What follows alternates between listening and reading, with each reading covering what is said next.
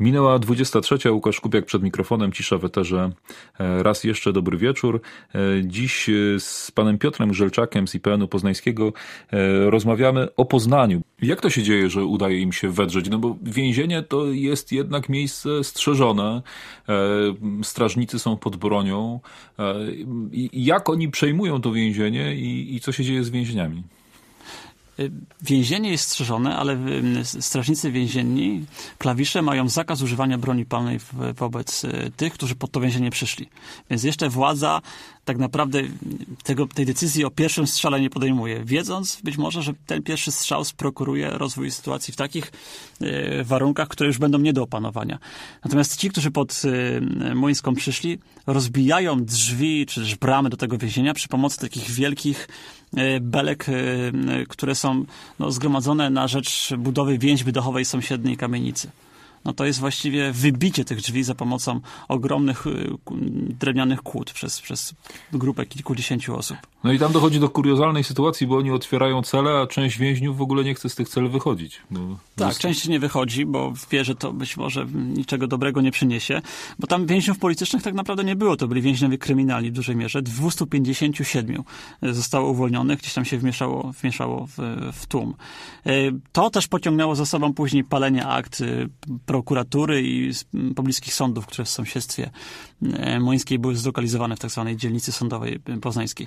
I tam też zdobyto pierwszą broń. Na, na, na, na, ta, ta broń się tam wówczas znalazła po raz pierwszy w rękach demonstrantów. No właśnie, to jest, to jest o tyle ważne, że zresztą to świadkowie podkreślają, że w tym, na tym pierwszym etapie zdobywania więzienia ta broń właściwie nie była ruszana.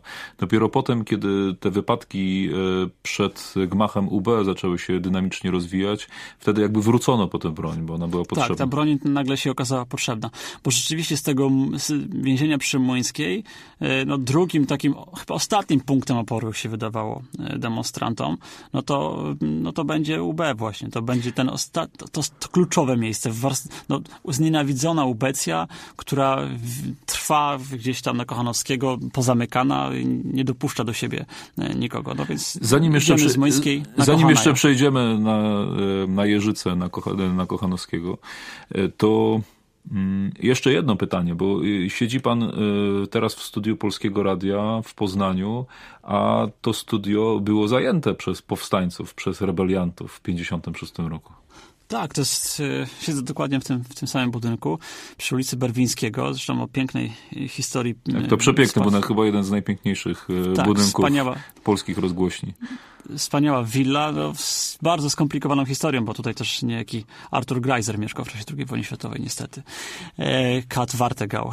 Natomiast e, wracając do czerwca, budynek rozgłośni zostaje przez, e, przez demonstrantów może nie tyle zdobyty, co zajęty po prostu. Tu się nikomu krzywda wśród dziennikarzy wielka nie stanie. Jest pewien pomysł, żeby przez, żeby radio nadawało komunikaty demonstrantów.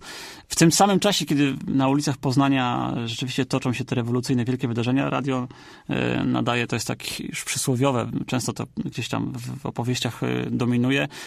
Skoczne kawałki, polki, grano no, utwory, które w żaden sposób nie licowało z tym, co się dzieje, co się dzieje na ulicach Poznania. I radio też odegra jeszcze inną ważną rolę, no bo tutaj na zajutrz przyjedzie nie kto inny jak Józef Cyrenkiewicz, który będzie z, ze studia przy Berwińskiego grzmiał na całą Polskę o odrąbywaniu ręki tym wszystkim, którzy na ludową władzę ośmielą się ją podnieść.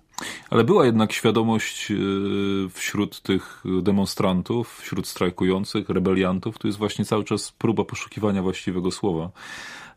Bo nawet kiedy mówi się o, o, o tym, co się działo w Poznaniu, to się mówi czerwiec poznański, e, czerwiec 56 roku, tak jakby cały czas e, ta, ta definicja była tutaj szukana. Ale e, była wśród nich świadomość tego, że radio jest miejscem ważnym. Że, że... Z całą pewnością tak. Z całą pewnością tak. No to było kluczowe medium no, obok trzech poznańskich dzienników, które no, na zajutrz wyszły, to o tym możemy później powiedzieć, w takiej, a nie innej formie, no takiej plugawej bardzo. Natomiast radio, w telewizję przecież była w powiekach, nie istniała. Radio no to było miejsce, z którym, dzięki któremu można byłoby zdobyć pewną przewagę informacyjną. No, no wyobrażano sobie w pewnym momencie, kiedy te wydarzenia już naprawdę daleko się posunęły, że też plotka tu odgrywała pewną rolę, że Poznań jest ostatnim miastem, y, w którym się władza tak zwana ludowa jeszcze broni, że tu za chwilę dojdzie do sytuacji, w której no, to, to powstanie obejmie cały kraj.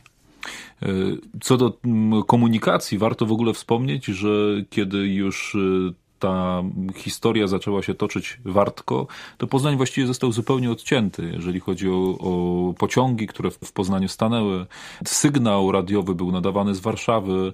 Tak naprawdę w Polsce nic o tym, co się w Poznaniu dzieje, nie, nie wiedziano. No tutaj mm, pewną rolę pewnie zapewne odgrywała Wolna Europa, która informowała e, o, o tym, co się dzieje w Poznaniu.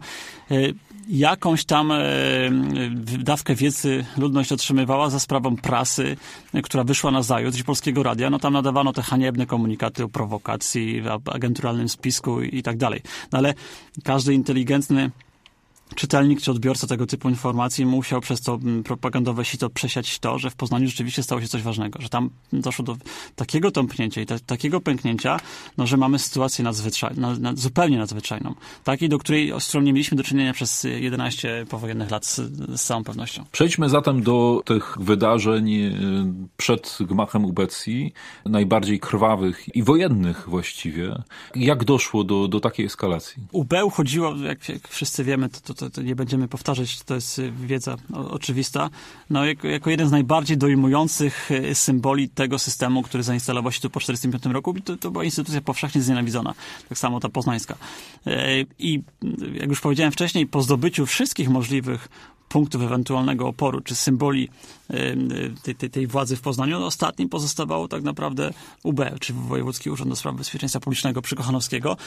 Ten tłum tam poszedł, e, zaczął pod budynkiem UB demonstrować, no i spotkał się ze strony samych UBeków, no najpierw z zimną wodą z hydrantów, którą polewano ten tłum, żeby go rozgonić, a to jeszcze bardziej ludzi nakręcało. Posypały się pierwsze kamienie w kierunku gmachu. I być może skończyłoby się no, na takiej sytuacji no, jeszcze nieotwartego konfliktu, tylko jakiegoś, jakiegoś ulicznego starcia na, na, na, na no, przy pomocy kamieni, czy, czy, czy może butelek z benzyną, o nich za chwilę, ale no, w pewnym momencie, to jest między godziną 10 a 40, 40 a 11 ze strony UB w kierunku tłumu padły pierwsze strzały. No i to przewartościowało zupełnie to wszystko, co, co się w Poznaniu tego dnia wydarzyło. Od tego momentu mamy do czynienia no, z realną uliczną e, bitwą o charakterze e, rzeczywiście niekiedy powstańczym. I, I, warto e, to powiedzieć, że i podkreślają to świadkowie, że strzały, które padały z tego gmachu, to nie były strzały ostrzegawcze, to nie były strzały, których celem było przestraszenie tłumu, ale to były strzały, które miały zabijać. Tak, to były strzały, które miały likwidować, jak oni to określali w swojej nomenklaturze. Zresztą no, oni dysponowali e, uzbrojeniem daleko, daleko lepszym niż ci, którzy po ten gmach przyszli, którzy do, na gwałt szukali jakiejkolwiek broni w Poznaniu, żeby móc e, tym ogniem e, ubekom odpowiedzieć. Stąd rozbijanie posterunków milicji, najpierw w samym Poznaniu, a potem na posterunków wokół Poznania, w miasteczkach wokół Poznania, w Rokietnicy, w Puszczykowie, w Swarzędzu. Także ta no to jest ciekawy rebelia... wątek, nie, nie znałem go w ogóle. To znaczy, że pod, pod Poznaniem też E, tak, to nie tylko sam Poznań. Ta, ta rebelia właściwie objęła w pewnym momencie nie tylko Poznań, ale wszystkie okoliczne miasteczka i wioski, e, bo ci, którzy rozbili e, milicyjne posterunki w Poznaniu na Junikowie czy na Wildzie i tam zdobyli broń, potem pojechali rzeczywiście do Rokietnicy, do Swarzędza, do Mosiny, do Puszczykowa i tam też te posterunki milicyjne będą rozbijane tego dnia i stamtąd też będzie przewożona broń do Poznania. E, te strzały ze strony Ubecji, one już są po tym posiedzeniu e, partyjnym tak. w Warszawie, czyli oni już mają placet na to, żeby broni użyć. E, I, i, I taki i... sam placet dostanie wojsko. I wojsko tak. próbuje odbić ten gmach UB, wysyłając tam czołgi, tak? Najpierw to będą czołgi e, szkoły oficerskiej e, pancerniaków, którzy się uczyli przy ulicy Wojska Polskiego, nomen omen. E, I to oni jako pierwsi, te, to, te czołgi, które pierwsze wjadą do Poznania, nawet, nawet, nie do Poznania, bo to przemieszczą się z, z Sołacza do centrum na Jeżyce, to będą czołgi, w, których, w których siedzieli elewi ze szkoły oficerskiej. I to z tych czołgów będzie kierowany też ogień w stronę w stronę demonstrantów, to oni będą e, zabezpieczać jakoś ten gmach, rozganiając tłum e, przed budynkiem UB. Dopiero później w sukurs przyjdzie tym, tym elewom rzeczywiście regularne wojsko, które wejdzie po południu do Poznania w sile 10 tysięcy i 350 czołgów około. Ale udaje się rebeliantom odbić chyba dwa czołgi tam w czasie tak, tej bitwy dochodzi, na Kochanowskiej dochodzi do takiej sytuacji, no tyle, że no, w tym tłumie no, nie ma jakby specjalistów, którzy potrafiliby czołg prowadzić, a tym bardziej kierować ogniem czołgowym, więc to jest symboliczne, bardzo piękne, ale no jeśli chodzi o same warunki y, tego konfliktu ulicznego, czy wykorzystanie y, tej, zdobyczy przeciw władzy, no to, to było bardzo ograniczone. E, oni e, używają zdobycznej broni, używają też tych e, butelek z benzyną. Są takie świadectwa o chłopakach 14-15-letnich, którzy szukają butelek, szukają, spuszczają benzynę z samochodów, szukają benzyny w szpitalach, organizują broń. No, kiedy tej broni jest bardzo mało, ona jest zazwyczaj krótka, bo... Na no to są takie obrazy jak z Powstania Warszawskiego, jak Dokładnie tak. Zresztą, w miniaturze. Zresztą no, sytuacja jest y, bliźniaczo niekiedy podobna, bo nagle się okazuje, że się ksiądz pojawia ni stąd, ni zawod na ulicy, który, na ulicy, który y, namaszcza rannych leżących y, w obrębie ulicy Kochanowskiego i najbliższych uliczkach, które z tą, z tą ulicą sąsiadują. To są siostry ze szpitala przy Raszei, które, które, które spod ognia wyciągają często rannych. To są często dziewczyny, które nagle się przedstawiają tym walczącym rebeliantom, czy uczestnikom czerwca jako, jako cytat, powstańcza służba sanitarna więc no, ten y, powstańczy jakiś tam charakter, te odniesienia do, do, do powstania musiały być żywe. To nie ulega wątpliwości. No i giną tam niestety y, chłopcy bardzo młodzi, bo najmłodszym jest y, Romek Strzałkowski, ale Romek Strzałkowski ginie tam? Tak, Romek Strzałkowski ginie w najbliższej, najbliższym sąsiedztwie Kochanowskiego. Romek ma 13 lat, jest uczniem szkoły muzycznej, jest, jest zdolnym chłopcem, synem powstańców warszawskich. I, i, jak to się dzieje? On, on wszedł w linię ognia, czy mm, on przyglądał się temu, czy, czy rzucał tą butelką z benzyną? Jak, jak, jak Wiemy, że on brał aktywny udział w czerwcu, to, to, to nie ulega wątpliwości. Są takie obrazki, że on biegnie na czele jakiegoś większego tłumu z biało-czerwonym sztandarem yy, zbroczonym krwią. Tej dzieciarni, bo to dzieciarnia, to są chłopcy 13-15-letni w obrębie tych walk no, jest wówczas bardzo dużo ty, ty, tych poznańskich chłopaków, tych, tych, tych no, takich, nie wiem, y, w rewolucji francuskiej był Gavroche, tutaj mamy, y, mamy, mamy Romka, w Budapeszcie Petera Mansfelda. I y, tajemnica jego śmierci do, w dużej mierze do dzisiaj pozostaje nierozwikłana. Jego ciało znaleziono na terenie garaży UB z raną postrzałową, gdzie trajektoria lotu kuli po późniejszej obdukcji lekarskiej świadczyła, że ten strzał był wyprowadzony z góry. Przeszył chłopca jakby pocisk no, wystrzelony no, z jakiegoś piętra, na pewno z góry, czyli no, należy sądzić, że no, no z jakiego piętra? Z piętra zapewne UB. To, była też, to był też pokaz jakiejś absolutnej bezduszności mm, władz komunistycznych, bo matki szukały tych swoich synów. E, no on miał 13 lat, ale tam ginęli chłopcy 15, 15 16-letni. Oni szuka, one szukały tych, tych swoich dzieci po szpitalach, e, po kostnicach przez tydzień czasem. Nie, nie mogły ich tak. znaleźć. Tak. Także to... to jest zupełnie dramatyczna sytuacja. No najbardziej znana jest chyba ta związana z wybitnym polskim aktorem Zdzisławem Wardejnem, poznaniakiem zresztą. On też był właśnie kilkunastoletnim chłopcem, który do czerwca poszedł i nie wrócił. E, e, I matka właściwie została zawiadomiona przez e, władzę, że syn nie żyje. No, zdążyła już go opłakać w jakiś sposób, tam to minęło kilka dni. Zaczęła sprzątać jego, jego rzeczy, czy, czy też no, jakoś godzić się z tą śmiercią, kiedy nagle ni stąd, ni zowąd Zdzisław Wardeń wrócił do domu cały i zdrowy. Panie doktorze, jak dochodzi do, do załamania e, tych e, powstańców e, przy Kochanowskiego? Oni po prostu są zalani masą żołnierza, rozpierzchają się po Poznaniu? Kiedy to się kończy? to się kończy wraz z wejściem regularnego wojska. To będzie gdzieś wczesne godziny popołudniowe, kiedy nagle na ulicach Poznania znajdzie się armia no 350 czołgów to robi wrażenie. 10 tysięcy e, żołnierzy piechoty. Kiedy to miasto będzie skrupulatnie przeczesywane, odbijane e, i kiedy te ogniska oporu, jakie nazywają władze, będą, no też jest język oczywiście epoki, będą likwidowane. Ta likwidacja będzie po południu roku, y, tego, tego dnia 28 czerwca i przez całą noc y, z 28 na 29 czerwca. Y, no likwidacja no, związana oczywiście z, z, ze śmiercią tych najbardziej aktywnych. To, o czym pan mówi, że to, że to robiło nieprawdopodobne wrażenie, e, to, to wejście regularnego wojska. Mój tato to wspomina, że mhm. właśnie wieczorem e, w nocy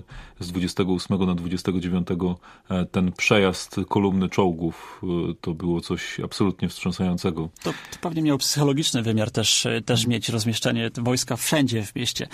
No, poznaniacy na pewno źle spali tej nocy, bo całą noc było słychać strzelaninę w mieście, która no, niosła grozę, niosła śmierć, więc to, to są wydarzenia, które są doświadczeniem tak naprawdę całego pokolenia, które w latach 50. Y, dorastało czy żyło.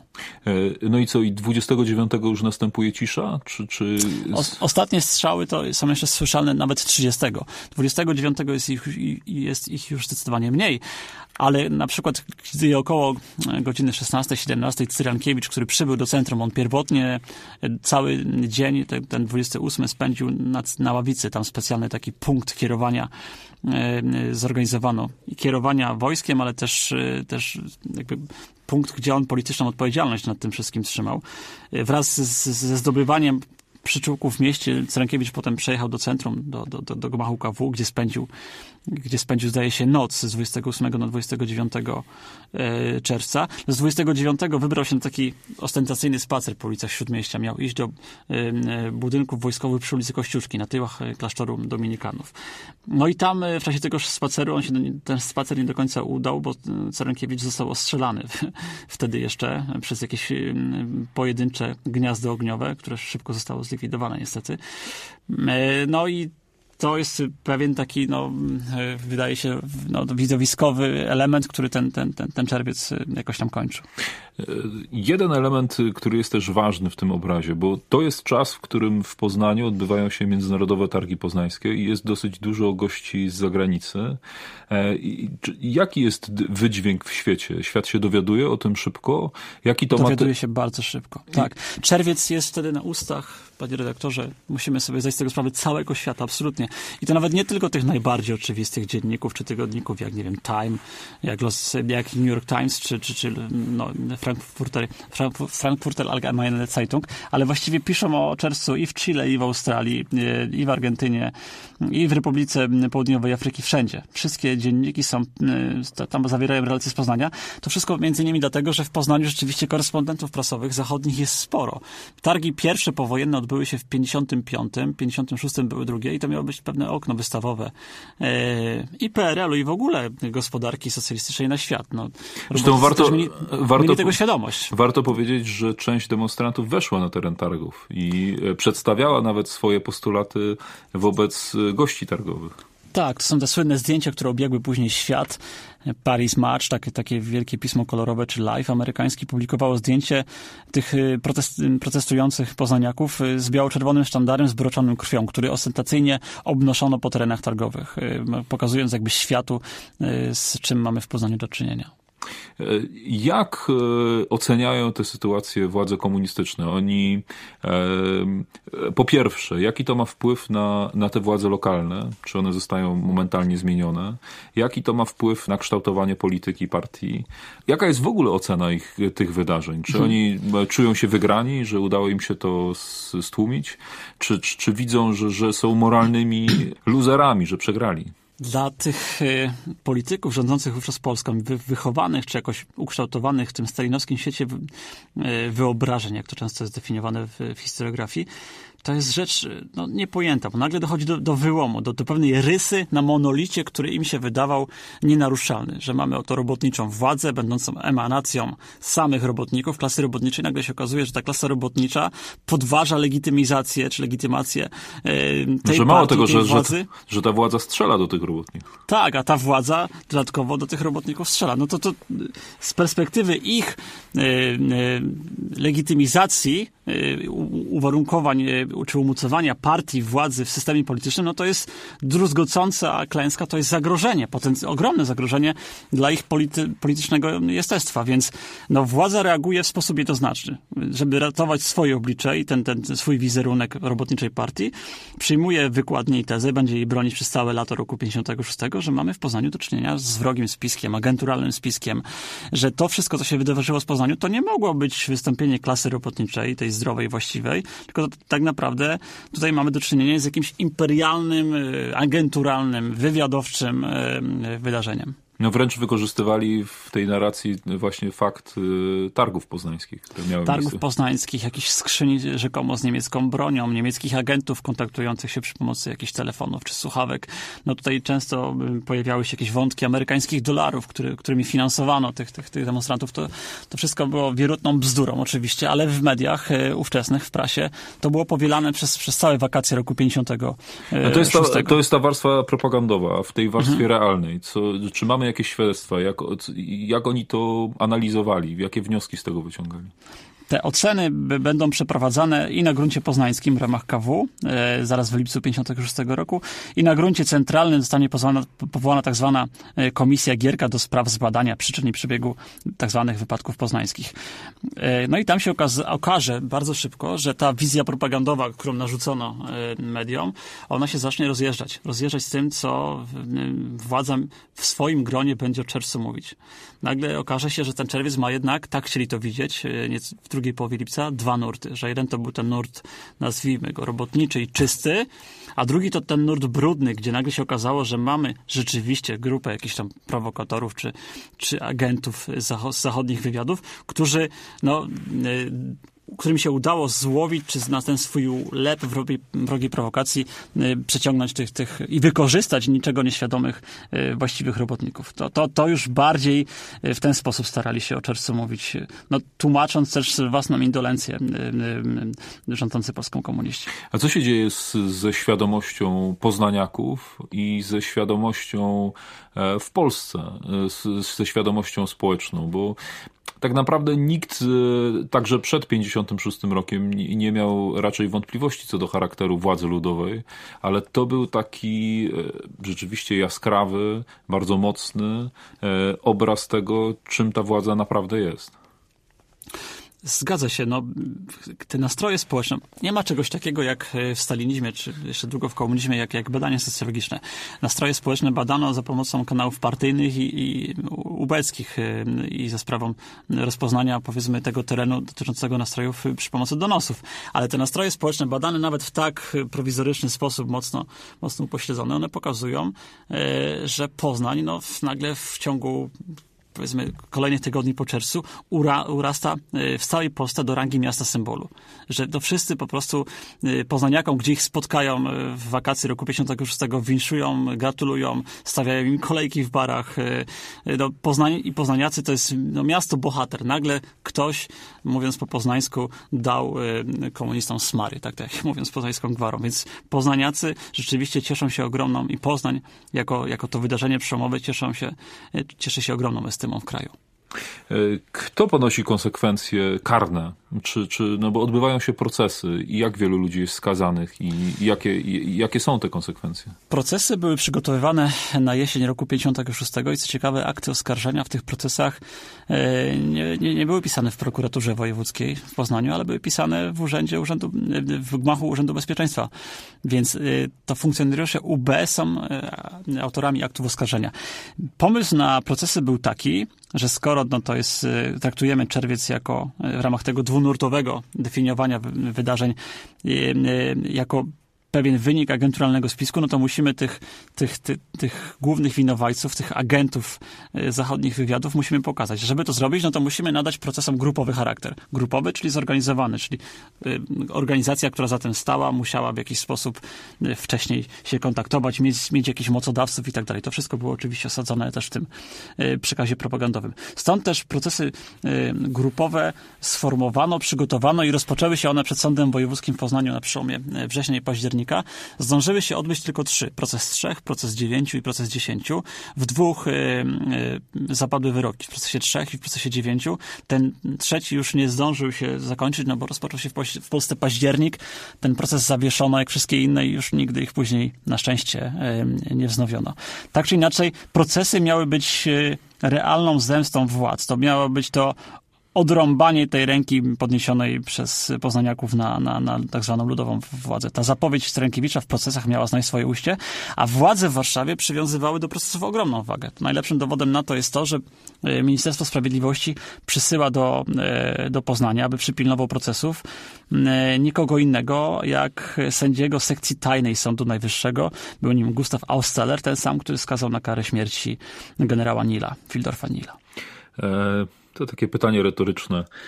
U udało się pociągnąć do odpowiedzialności po 1989 roku kogokolwiek z y, ówczesnych decydentów?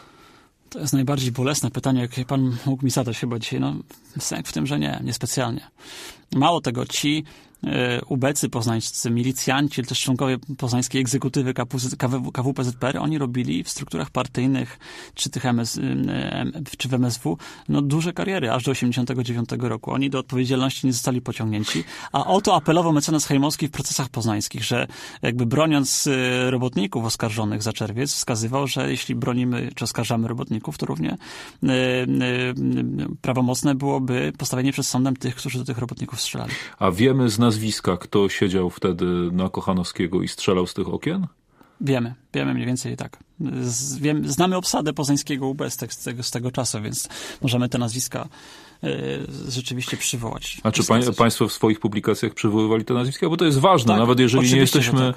nawet jeżeli nie jesteśmy tak. w stanie tego przeprowadzić w sposób sądowy. To jest, to jest kwestia pewnej sprawiedliwości dziejowej. Pewnej. Tak, tak. Oczywiście tak. No IPN swego czasu y, wzorem innych oddziałów zrobił głośną wystawę twarzy poznańskiej bezpieki. Ona w centrum miasta swego czasu wisiała, teraz, jest, teraz wisi w internecie. Ona wywołała no, w, w samym Poznaniu ogromne dyskusje, bo tam nagle się okazało, że, że wśród y, znajomych, y, czy też wśród rodzin znajomych, no mamy tutaj, czy wśród no, znanych poznańskich później polityków czy, czy, czy funkcjonariuszy rozmaitych służb mamy ludzi, którzy albo mają przodków wśród tych, którzy w 56 roku siedzieli w budynku przy Kochanowskiego, albo wręcz wręcz dalej sprawują jakąś tam ważną funkcję publiczną.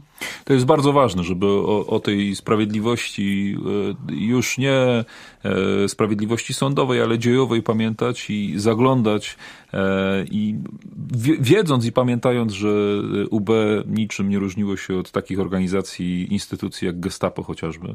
I po prostu trzeba o tym pamiętać, trzeba wiedzieć, kto to konkretnie był. E, panie doktorze, ostatnia rzecz, bo jest pan autorem książki e, Poznański Czerwiec, Walka o Pamięć, e, czyli, czyli o tym, co działo się po 56 roku do 89 roku. A ja chcę pana zapytać szerzej, to znaczy, po pierwsze, i w jaki sposób próbowano upamiętnić czerwiec no, w trudnych komunistycznych czasach? Czy ta pamięć trwała, była żywa? A jak to wygląda teraz? Mhm. Ta książka to rzeczywiście wynik tam no, kilkuletnich badań. Ja sobie postawiłem na cel, za cel pokazanie, że ta pamięć, wbrew temu, co pisano e, później po czerwcu, że ona była żywa, że ten kręgosłup e, nie został poznany jako przetrącony w czerwcu, jak niektórzy chcieli, publicyści czy, czy historycy.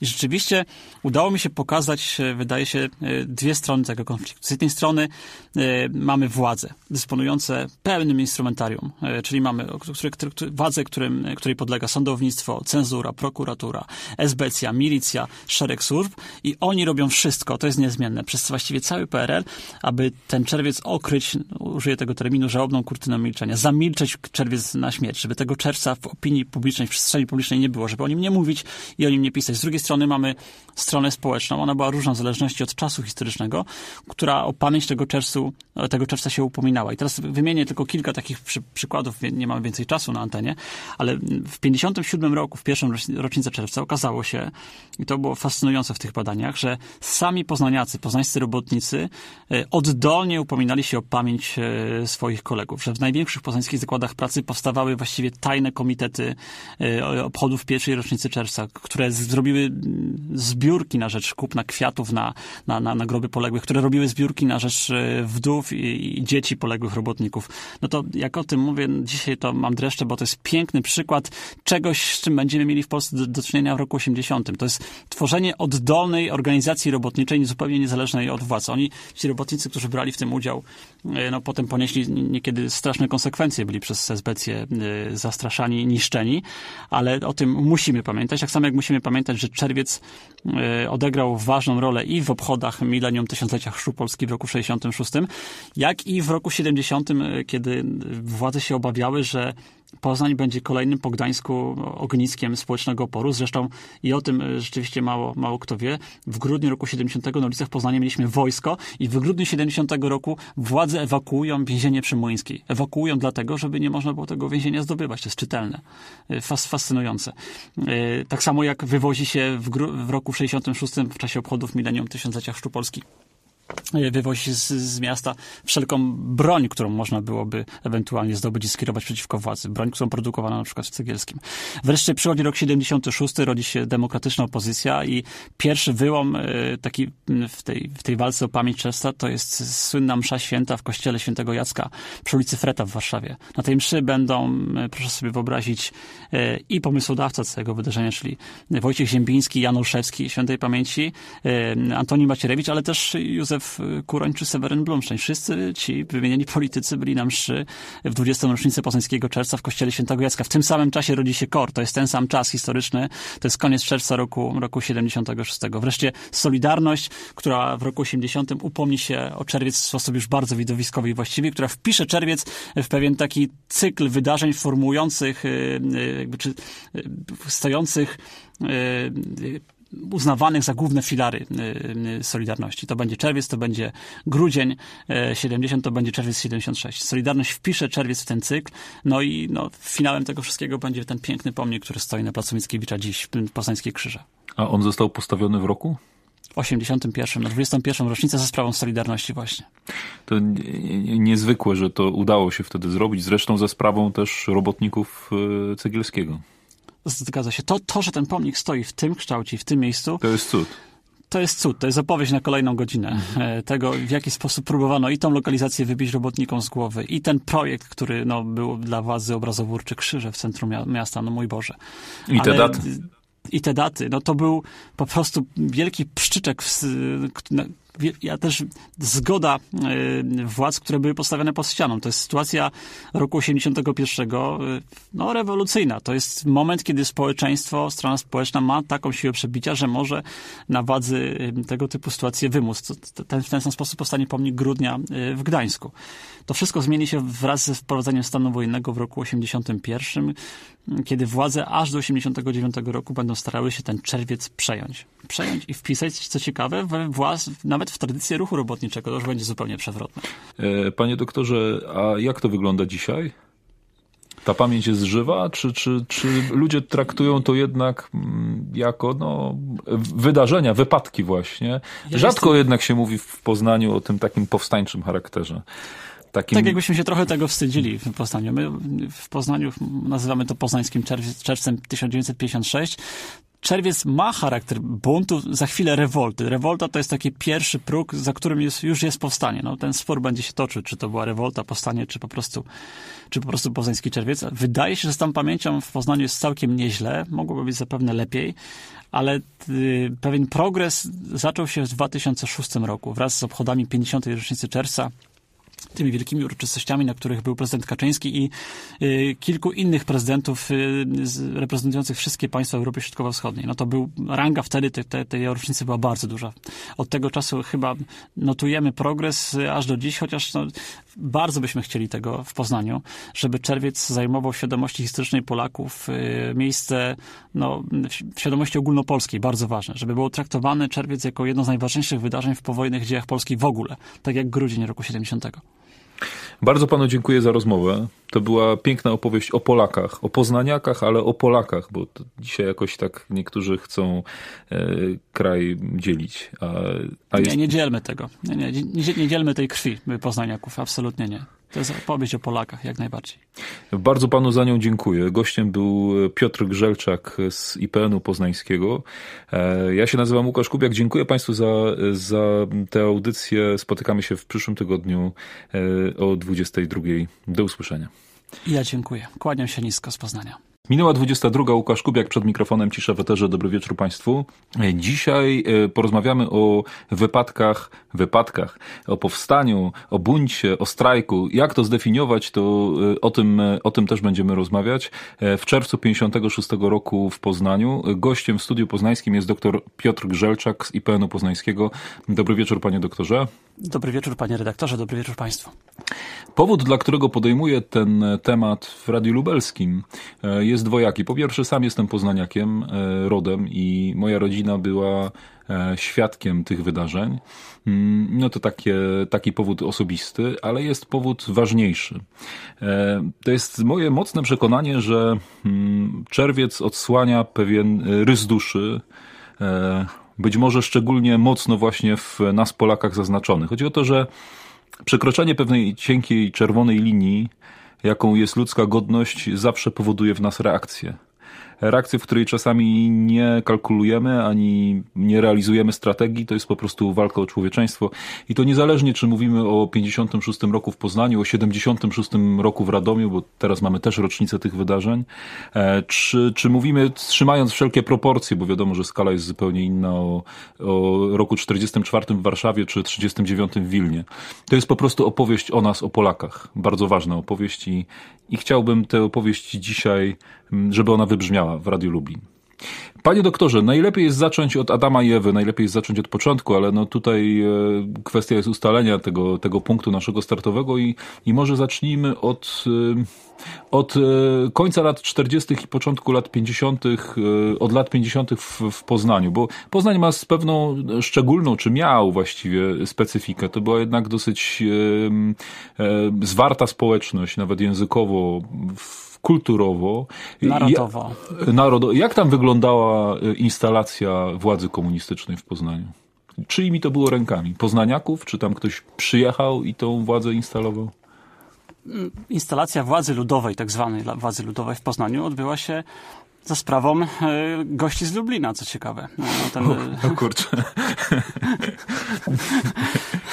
Rząd lubelski, pierwsze ekspozytury e, tak naprawdę władzy, nowej władzy w Poznaniu, no to są ludzie bardzo mocno związani z ziemią lubelską, bo to, to będzie przypadek i pierwszego szefa poznańskiej UB, pierwszego, pierwszych redaktorów poznańskiej prasy, pierwszego tak zwanego wojewody e, na Poznań, więc ta sytuacja tutaj dokonuje pewnego no, przewartościowania, kiedy w Radiu Lublin, nagle okazuje się, że ten wątek lubelski Przepra- jest obecny.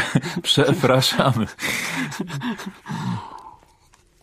To naturalne oczywiście, że no, y, ta wschodnia Polska, która trafiła y, pod tą władzę nieco wcześniej, no, idąc, posuwając się dalej na, na zachód, często stanowiła naturalne zaplecze dla, dla, dla, dla Polski Zachodniej. Tak czy inaczej, to jest bardzo ciekawy wątek, bo ponieważ Poznań miał przed wojną w latach 20. i 30. Yy, e, słusznie miano miasta yy, niepokornego, niepokornego dlatego, że, endecki, że to było miasto endeckie, na wskroś endeckie. Yy, pokutuje taki mit, że Poznań to, to taki porządek i tutaj właściwie no, jesteśmy legalistami, a właśnie lata 20. i 30. pokazują, że nie do końca tak było. Że Poznań jako miasto endeckie stawał często koniem wobec Warszawy, tej sanacyjnej Warszawy, zwłaszcza w latach 30. Na ulicach Poznania nie było spokojnie w latach 30., więc Poznański Czerwiec być może wpisuje się niejako w ten, w ten kontekst, jako pewien ostatni akord II Rzeczpospolitej. A wracając do instalacji, no to to był bardzo trudny proces przenoszenia tego rządu lubelskiego czy komunistycznej władzy na grunt poznański, no bo rzeczywiście sama, sama partia, czyli PPR w Poznaniu nie miała, to, to, to były jakieś pojedyncze osoby. Tych przyczółków było tutaj bardzo mało. Ten proces był dość skomplikowany i on no, trwał tak naprawdę przez kilka pierwszych lat. Te, te światy przed, przedwojenne i ten nałożony e, na ten Poznań lat 30., świat wyobrażeń komunistyczny, on w latach 40., no te, te dwa światy musiały się długo docierać jeszcze. No ale udało się stworzyć jakąś bazę e, osobową wśród robotników, e, którzy no jakoś zostali przekonani do, do idei marksistowskich, komunistycznych, e, do tego rządu ludowo-robotniczego? No wydaje się, że nie, że nie, że poznańscy robotnicy, y, no ten strajk i później wielka manifestacja czerwcowa to jest taki pierwszy zryw w ogóle w historii PRL, ale sytuacja niespokojna w poznańskich zakładach pracy miała miejsce już, już, już wcześniej. I, i zaraz w 45, 6, 7 roku i w, potem, potem już w latach 50., począwszy od 53, 5 roku, coś takiego, co się nazywało w nomenklaturze poznaniaków sztrajk, czy też protestacja, no to było, y, to był pewien punkt odniesienia, który pojawiał się w dyskusjach z władzami już, już, już daleko wcześniej. Bo kwestia związana z poznańskim robotnikiem i nową władzą jest taka, że ten robotnik pochodzący z, czy wykształcony w latach 30., nawet jeśli skończył szkołę powszechną i potem jakieś kursy doszkalające, no to była arystokracja robotnicza tak naprawdę. To był świetnie wykwalifikowany robotnik, potrafiący też no, no, no liczyć. Wprawdzie po niemiecku wielu z nich liczyło, wciąż jeszcze chodziło do szkoły podstawowej za cesarza Wilhelma, ale oni potrafili liczyć a to, z czym się spotkali w latach 40., 50., jeśli chodzi o gospodarkę, również tą gospodarkę na terenie zakładów pracy, no to było zupełnie przewartościowanie tego, w czym oni wyrośli w latach 20. i 30. Zupełne przeciwstawienie e, tego, przeciwstawienie temu światu, który znali z lat, z lat przedwojennych. No właśnie, to jest ciekawe, że, że bezpośrednio przed 28 czerwca e, oczywiście robotnicy e, żądają podwyżek i, i, i zmniejszenia tych, tych limitów, e, które były na nich nakładane. Mm, natomiast e, jest coś jeszcze. Ich denerwuje sposób zarządzania w zakładach pracy. Dokładnie tak. No, okazuje się, że, że ten system e, gospodarki planowej, czy centralnie sterowanej, zupełnie ma się nijak do ich wyobrażeń na temat tego, jak powinien funkcjonować zakład pracy. Nagle okazuje się, że mają plan do wykonania. Okej, okay, zrobimy ten plan. Tyle, że nie mają materiałów, żeby, no, żeby pracować. Okazuje się, że te materiały spływają do Poznania gdzieś tam z schód na Górnym Śląsku w, w ciągu ostatniej e, dekady miesiąca i oni potem w ciągu 10 dni muszą wykonać plan, który mieli wykonać w ciągu miesiąca. E, I trzeba pracować nagle po 16 godzin. To zupełnie niewyobrażalna sytuacja, sytuacja przed wojną. Dalej dochodziły do tego kwestie no, związane z takim podstawowym, e, podstawową sprawą, jak, jak odzież ochronna, jak rękawice, no, jak, jak obuwie do, do, do pracy dla robotników. Tego wszystkiego brakowało. Do tego dochodziły oczywiście kwestie jeszcze no, te, takie no, najbardziej dojmujące, kiedy władze obiecywały coś, a tego nie dotrzymywały. Była taka obietnica, że jeśli ktoś wyrobi 160% y, z normy, no to jest bardzo dużo, to będzie zwolniony y, w, w skali chyba 30 czy 40% z podatku. Y, po czym się okazało, że przez kilka lat, począwszy od początku lat 50. aż do 56, nie odliczano robotnikom tej ulgi. Przez co w 56 roku to narosło chyba do 11 milionów złotych w samym Cegielskim na, na niekorzyść robotników. No tych pieniędzy w portfelach robotniczych brakowało. Nakłada się na to wszystko, na, na, na cały ten obraz e, życia robotniczego, e, sytuacja międzynarodowa, bo w roku 53 umiera Stalin i coś jednak w bloku wschodnim pęka.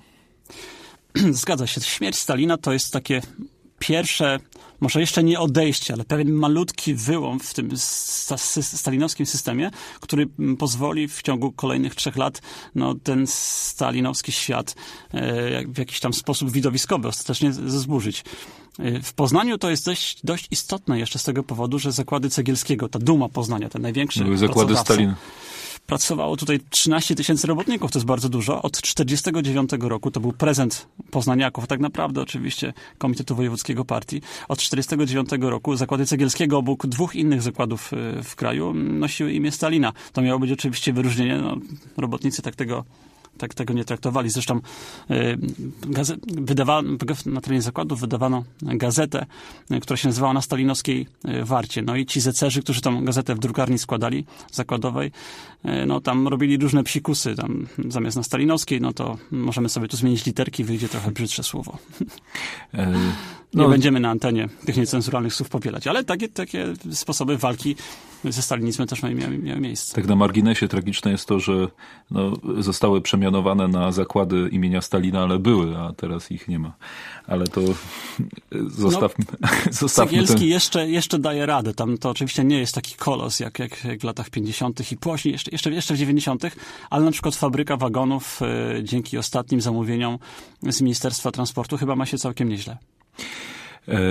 Panie doktorze, wróćmy do lat 50., bo. Wróćmy do Stalina. E, wróćmy do Stalina. Jest jeszcze jedna rzecz, o którą chciałem zapytać, bo e, kiedy się potem przyjrzeć już samym wydarzeniom, to widać, jak się one rozwijają od takiego mm, powiedzmy, od, od żądań ekonomicznych do, do żądań wręcz niepodległościowych, patriotycznych, czy nawet wyznaniowych. Mhm.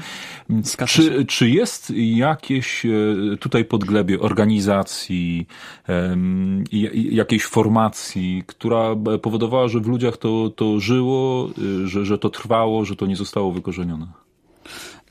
Wydaje mi się, że musielibyśmy rozpocząć od tego, że ci, którzy definiują czerwiec, a wciąż są tacy, którzy mówią, że to no, wypadki czysto, na, na, wypadki to też takie określenie. No właśnie, ja od tego zacząłem, bo, człowiek, bo, bo y, to weszło w, w język i e, trudno się od tego uwolnić. Nawet... Tak, to, to weszło do, do, do, oficjal, do oficjalnego języka, do leksyki za sprawą propagandy, która od 1956 roku tak czerwiec starała się definiować. Z premedytacją oczywiście. Ale wracając do, do, do tego, o czym mówiłem wcześniej. Rzeczywiście e, jest taka tendencja, nawet do, do dziś, że niektórzy starają się spłycać czerwiec i mówić, no to był jakiś tam protest o charakterze ekonomicznym, no i tyle, że polityka właściwie tutaj nie, nie istniała. No, to jest oczywista bzdura, bo e, w komunizmie no, wszystko jest polityką. Ekonomia marksistowska jest polityczna, jest polityką, więc ten protest, nawet jeśli miał korzenie ekonomiczne, a miał, no to one wynikały z tego odrzucenia, e, czy protestu wobec takiego, a nie innego systemu gospodarowania, który wprost wynikał z komunizmu, ze stalinizmu. Więc to, od tego byśmy musieli zacząć. I faktem jest, że robotnicy te postulaty ekonomiczne, czy te natury socjalnej e, zgłaszali już po śmierci Stalina e, wielokrotnie. Sygnalizowali, sygnalizowali je, one były tam w jakiś sposób przez i dyrekcji zakładów poznańskich, zwłaszcza Cekielski i ZNTK, drugie wielkie zakłady, i przez Ministerstwo w Warszawie Przemysłu Ciężkiego.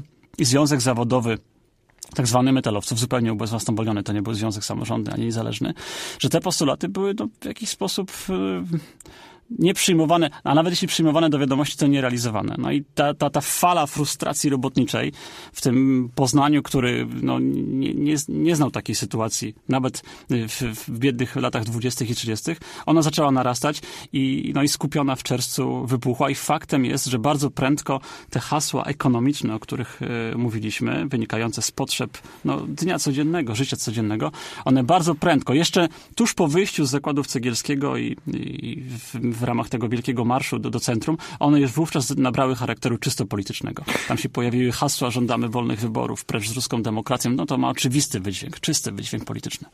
A, a jesteśmy w stanie, y, jeszcze zatrzymując się na chwilę na tym wątku pauperyzacji e, robotników, e, jakie to, jaki to był poziom życia, to znaczy ile wtedy hmm. mniej więcej robotnik zarabiał i co mógł za te zarobki kupić?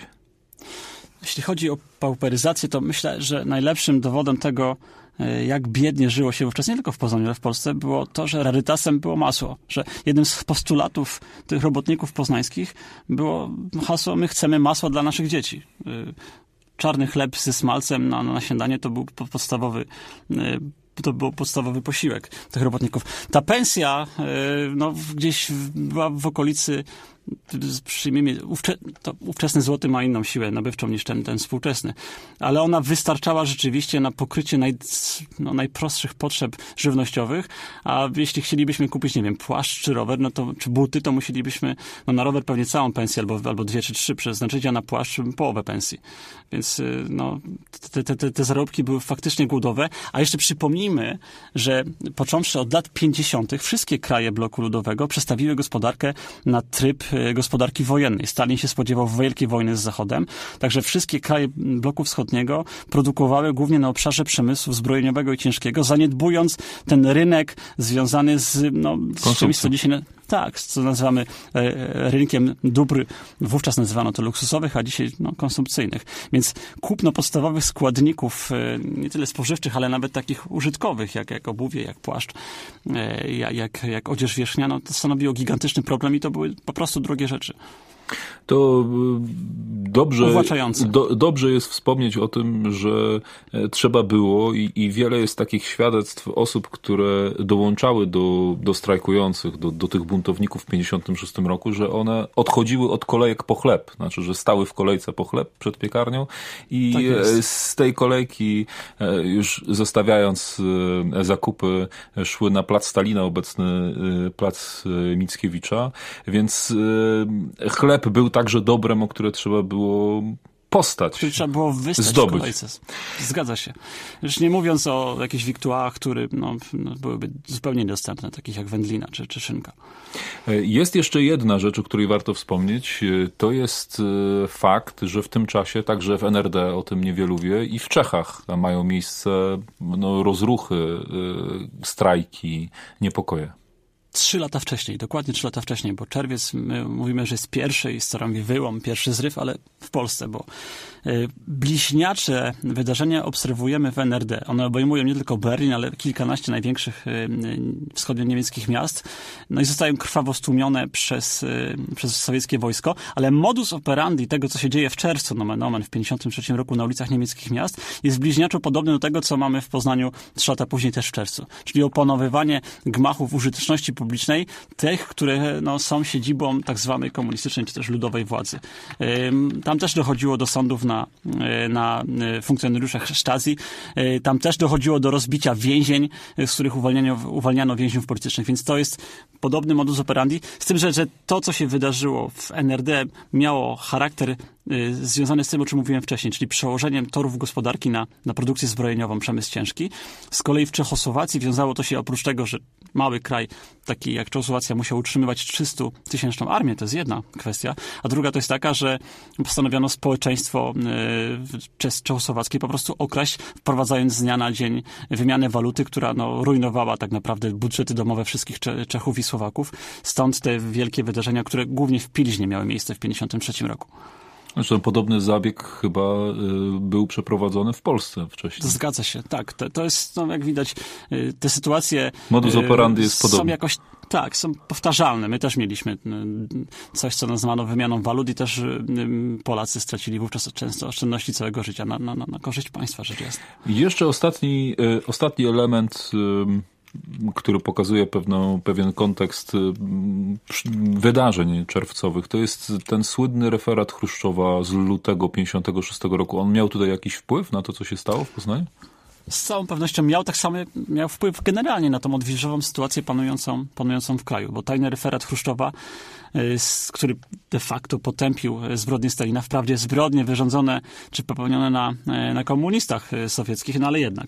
Tak czy inaczej, odrzucenie takie widowiskowe kultu Stalina, czy też jego ograniczenie, no miało wpływ na, na, na sytuację w kraju. Zresztą sami rządzący Polską komuniści nie wiedzieli przez pewien czas, co mają robić, bo nagle się okazało, że to wszystko, co albo w co wierzyli, albo w co chcieli wierzyć, no to wali się na ich oczach. Jak teraz z tą wiedzą iść do, no nie wiem, do szeregowych członków partii, a tym bardziej do społeczeństwa, które nie akceptowało tego systemu. Ale ten referat był znany tylko wierchuszkom partyjnym, czy on był znany też robotnikom? Początkowo był znany, no oczywiście w wierchuszce partyjnej. Partia KC kazała czytać ten referat, no sprowadzając go tak, jak była zbudowana cała ta machina partyjna pionowo w dół, czyli do komitetów wojewódzkich. No i zaufani towarzysze mieli się, się z tym referatem zapoznawać, ale prędko się okazało, że on wyciekł, no i na bazarze Różyckiego, czy na innych y, bazarach w kraju był sprzedawany jako taki towar y, no, luksusowy. No, ludzie chcieli to czytać, robotnicy znali to, czy to z odpisów, które krążyły gdzieś tam wśród społeczeństwa, czy też y, no, z, z jakichś powielanych często drogą ustną y, informacji. To nie była tajemnica, a miała być tajemnica. Szybko przestała nią być. Jak y, wygląda rozwój wydarzeń w, w czerwcu 56 roku? No bo tak jak pan mówił, już wcześniej dochodziło do strajków, do, do protestów. Tak, do przerw, przerw, do przerw pracy. pracy. One mhm. były sygnalizowane, tam trwały powiedzmy pół godziny, godzinę. Mieliśmy do czynienia z czymś takim jak milcząca przerwa w pracy, że robotnicy ostentacyjnie w czasie przerwy śniadaniowej milczeli. To też strasznie władzę denerwowało. O czym oni tak milczą? Pytano w partyjnych raportach. Natomiast w samym czerwcu sytuacja rozwija się bardzo dynamicznie. Z jednej strony ma to związek z tym, co się dzieje kilka dni wcześniej.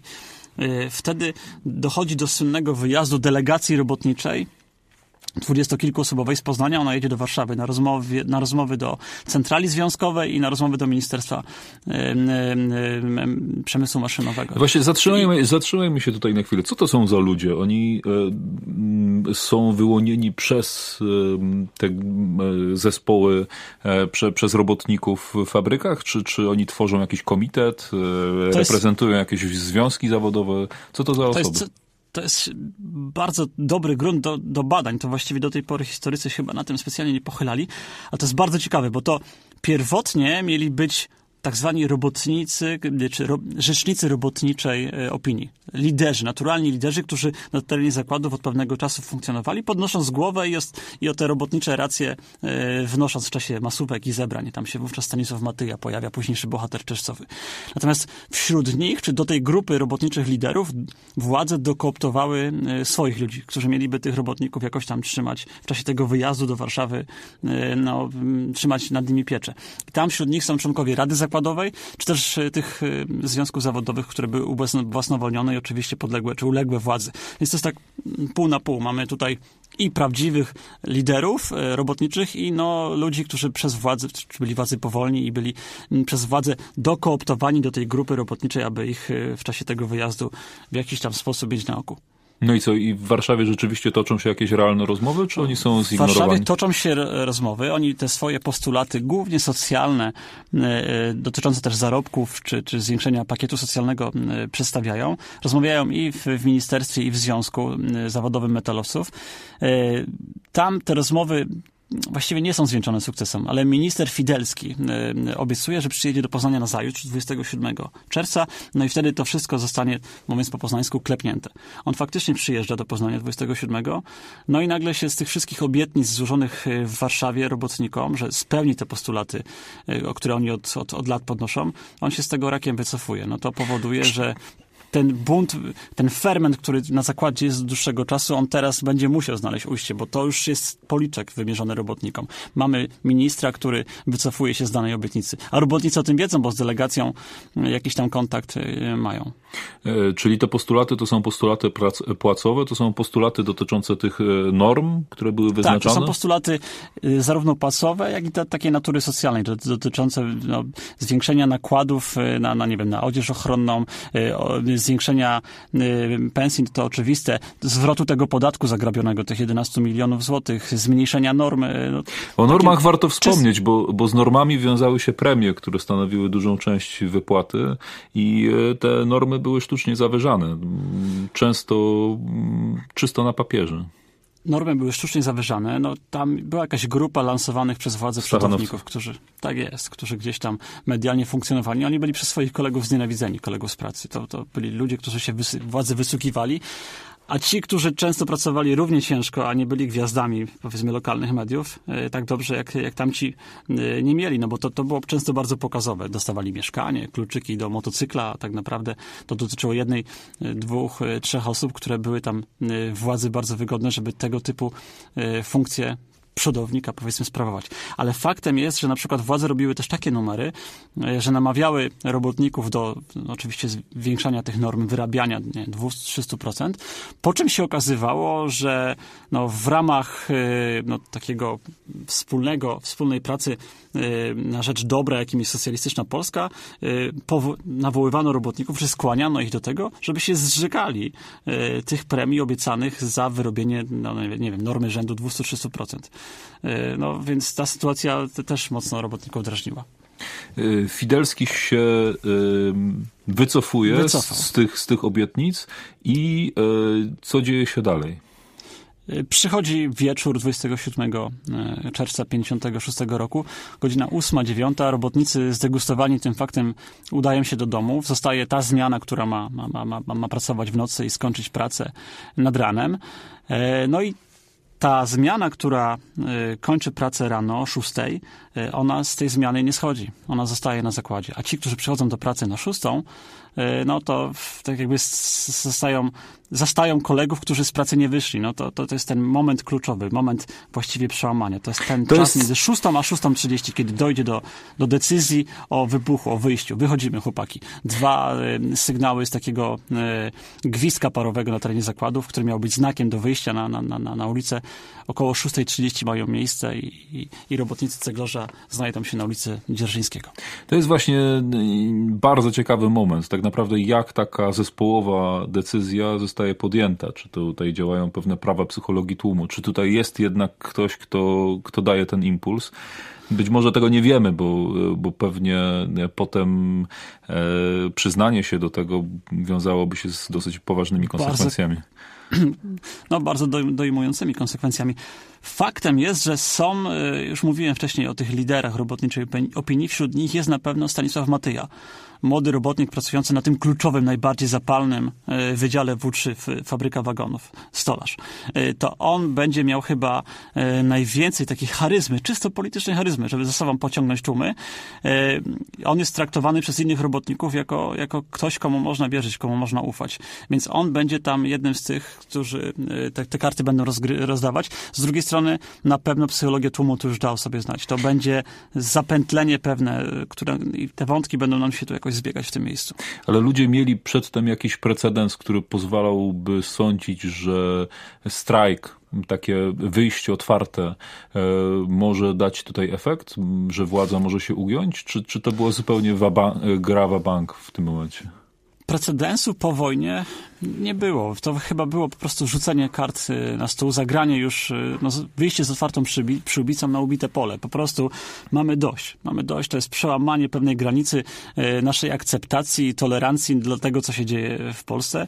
Wychodzimy, no i idziemy do centrum. Jeśli będzie z kim, roz, z kim, będziemy mieli z kim rozmawiać, no to będziemy. Jeśli nie, no to trudno. No idziemy. Musimy pokazać, yy, no w tym momencie już chyba w takich kategoriach trzeba mówić, yy, poznaniakom, ale i, i, opinii publicznej krajowej, mocno ubezwłasnowolnionej, ograniczonej, no że tak dalej być nie może. To jest to, o czym pan mówi na, na samym wstępie naszego programu. Pewna sprawa godnościowa tutaj już weszła w grę.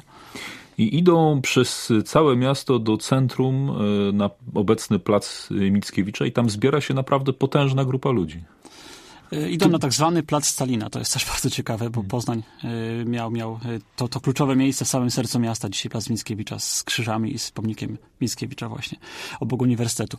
Idą na plac Mickiewicza, bo tam jest, tam bije centrum władzy, serce władzy, tej tak zwanej władzy ludowej. Tam mamy budynek w najbliższym sąsiedztwie KWPZPR, tam mamy w Zamku Cesarskim Prezydium Miejskiej Rady Narodowej i w obecnym budynku Kolegium Juridicum, e, to dzisiaj jest Wydział Prawa Uniwersytetu, mamy Komendę Wojewódzką Milicji. Idą tam, bo tam oczekują, że jeśli gdzieś mają z kimś rozmawiać, to tylko tam.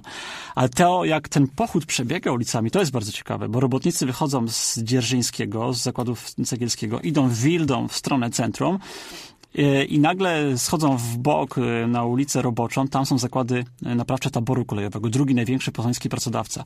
Tam oczywiście są, wchłaniają jakby w ten pochód robotniczy swoich kolegów z tego drugiego zakładu i w tym momencie gdzieś w okolicach rynku Widleckiego też pojawia się ktoś, znany nam z nazwiska, który wsiada w samochód, w ciężarówkę i jedzie powiadomić inne poznańskie zakłady pracy, zwłaszcza na prawym brzegu Warty, że kończymy pracę wychodzimy do miasta. No właśnie, to, to jest niesamowite, że, że pracownicy z różnych zakładów z całego miasta schodzą się na, na ten plac Stalina, to... obecnie Mickiewicza i to dzieje się za sprawą tego człowieka, kim on jest?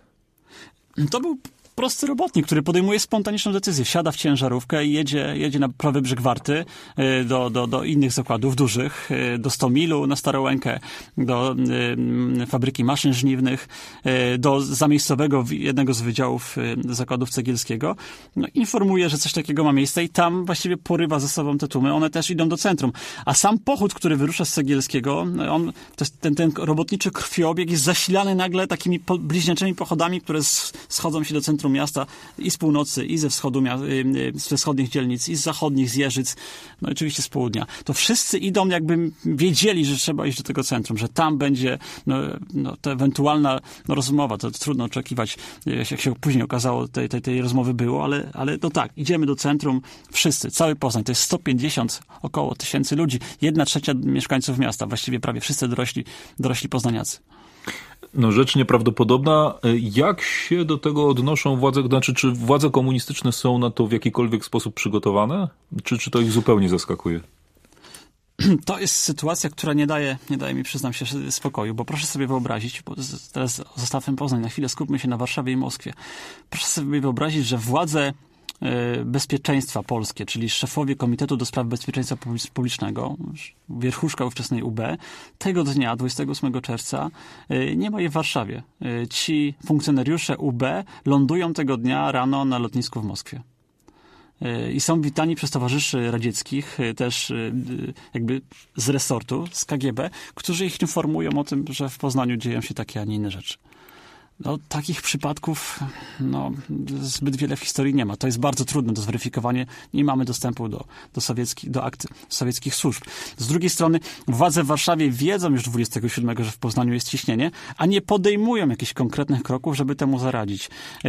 Ochab, pierwszy sekretarz KCPZPR, dowiaduje się o tym rano, chyba w łóżku, jakiś telefon go budzi o 6 czy 7 rano z Poznania, e, że, że, że, że Poznań stoi. Swoje posiedzenie biura politycznego dopiero na 10. To o 10 to my od 9 w Poznaniu mamy w centrum miasta to 100 tysięcy ludzi. Natomiast w Komitecie Wojewódzkim Partii w Poznaniu nie ma nikogo. Ci robotnicy wchodzą tam i zostają biura, gabinety, które w, które w popłochu opuścili, opuścili ci partyjni funkcjonariusze. Tam mamy popielniczki z, z papierosami jeszcze odpalonymi i, i niedobitą kawę.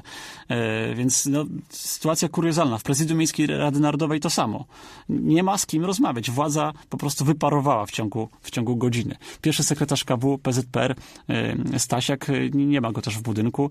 Co ciekawe, pojechał do, do Cegielskiego, gdzie już nikogo nie było, a stamtąd pod eskortą wojska trafi na ławicę, gdzie będzie oczekiwał na, na przylot premiera Cerenkiewicza, który to zostanie wysłany do Poznania za sprawą tej decyzji biura politycznego dopiero z godziny 10 a my od dziewiątej w Poznaniu na placu Mickiewicza, no właściwie co, zostaliśmy sami, sami postawieni sami ze sobą. Nie ma z kim rozmawiać. Nikt nie podejmuje żadnych decyzji. Te siły e, bezpieczeństwa, milicja, e, wojsko, ona zachowuje zupełną pasywność tutaj?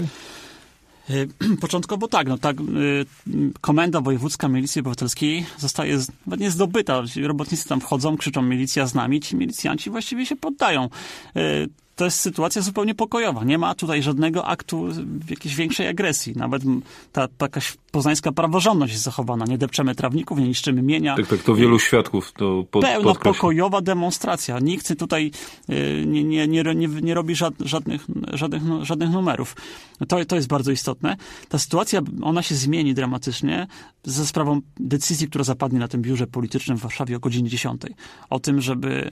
Wtedy biuro zostawiło Rokosowskiemu, czyli ministrowi obrony narodowej, wolną rękę w sprawie pacyfikacji Poznania. Daje milczące de facto przyzwolenie na, na wojskową pacyfikację Poznania. Tylko, że regularne wojsko do Poznania wejdzie dopiero po południu. No bo musimy...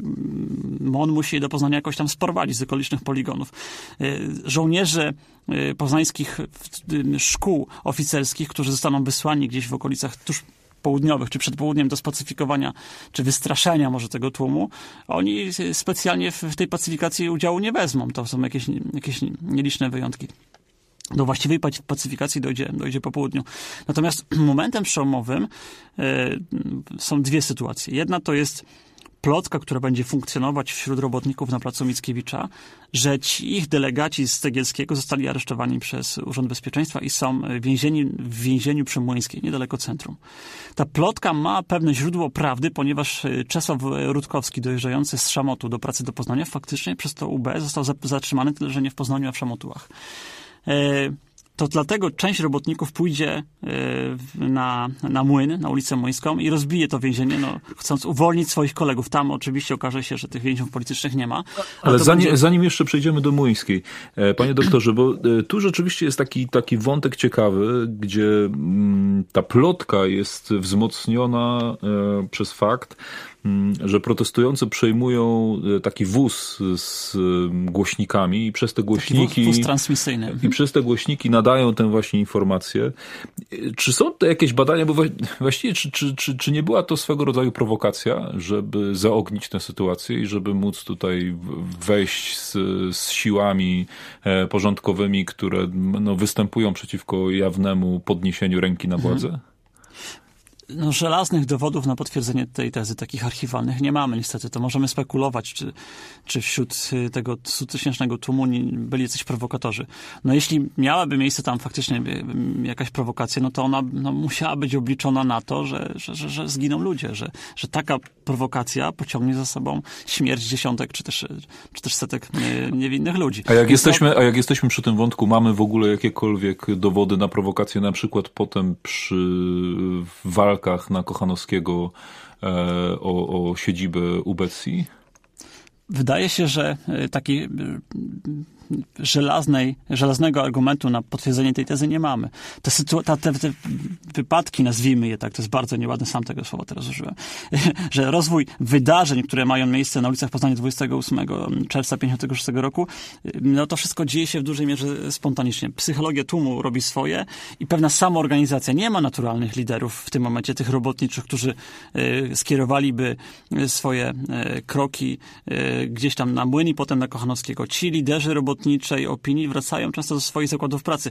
Tutaj rolę pewną, ważną, wiodącą zaczną odgrywać e, ich młodsi koledzy. To będą często e, chłopcy w wieku tam 18, 20, 21 lat, ta gorąca krew, tak zwane poznańskie eki. To oni zaczną przejmować inicjatywę. To jest bardzo naturalne w każdym rozwoju sytuacji rewolucyjnej. O tym potem mówili adwokaci w procesach poznańskich, że to samo mieliśmy do czynienia, nie wiem, w rewolucji francuskiej, czy w rewolucji e, lipcowej, te, te też we Francji, tylko że kilkadziesiąt lat później, że mamy do czynienia z naturalnym rozwojem pewnej sytuacji rewolucyjnej, no, która rządzi się swoimi prawami, która jest trudna do okiełznania, która jest trudna do przewidzenia, zwłaszcza jeśli mamy na ulicy miasta no, setkę tysięcy ludzi czy więcej. No właśnie, bo tutaj dokonuje się pewien, e, mówiąc pięknie po polsku, shift, pewna zmiana, bo o ile jeszcze na placu Mickiewicza, obecnie placu, e, wtedy placu Stalina, no właściwie, e, właściwie ta demonstracja jest pokojowa, oni tam wyrzucają jakieś popiersia Lenina z KW, ale no nic, nic szczególnego się nie dzieje. Depczą trochę czerwonych flag, to potem Młyńska to już zaczyna być e, może nie regularna bitwa, ale no to jest po prostu zdobycie więzienia zdobycie Bastylii właściwie. To jest taki punkt kulminacyjny, kluczowy. Od tego momentu to już nie będzie to samo. To już nie będzie ten sam czerwiec. On nabierze charakteru dynamicznego, no, nabierze charakteru za chwilę militarnego, czy, czy walki zbrojnej. Bo w, o ile w budynku KW i wokół niego na Placu Mickiewicza mamy do czynienia z pewnym protestem, niekiedy happeningiem wręcz politycznym, bo y, napis na budynku KW, y, budynek do wynajęcia, no, ma taki charakter, czy też napis śmierć zdrajcą, już daleko ostrzejszy, wywieszony też na budynku KW tego dnia ale to, co wydarzy się na Młyńskiej i potem na Kochanowskiego, to jest y, kolejny taki magiczny punkt, który zostanie przekroczony. Pierwszy to był ta 6, 6.30 rano i wyjście na ulicę, drugi to jest godzina gdzieś 10.30, 10.40 Młyńska i potem Kochanowskiego. I to tyle pierwszej części rozmowy z panem Piotrem Grzelczakiem z IPN-u poznańskiego. E, po 23.00 spotykamy się w drugiej części i dalej rozmawiać będziemy o e, czerwcu 56 roku, tej niezwykłej, niezwykłej pierwszej rewolcie e, w PRL-u.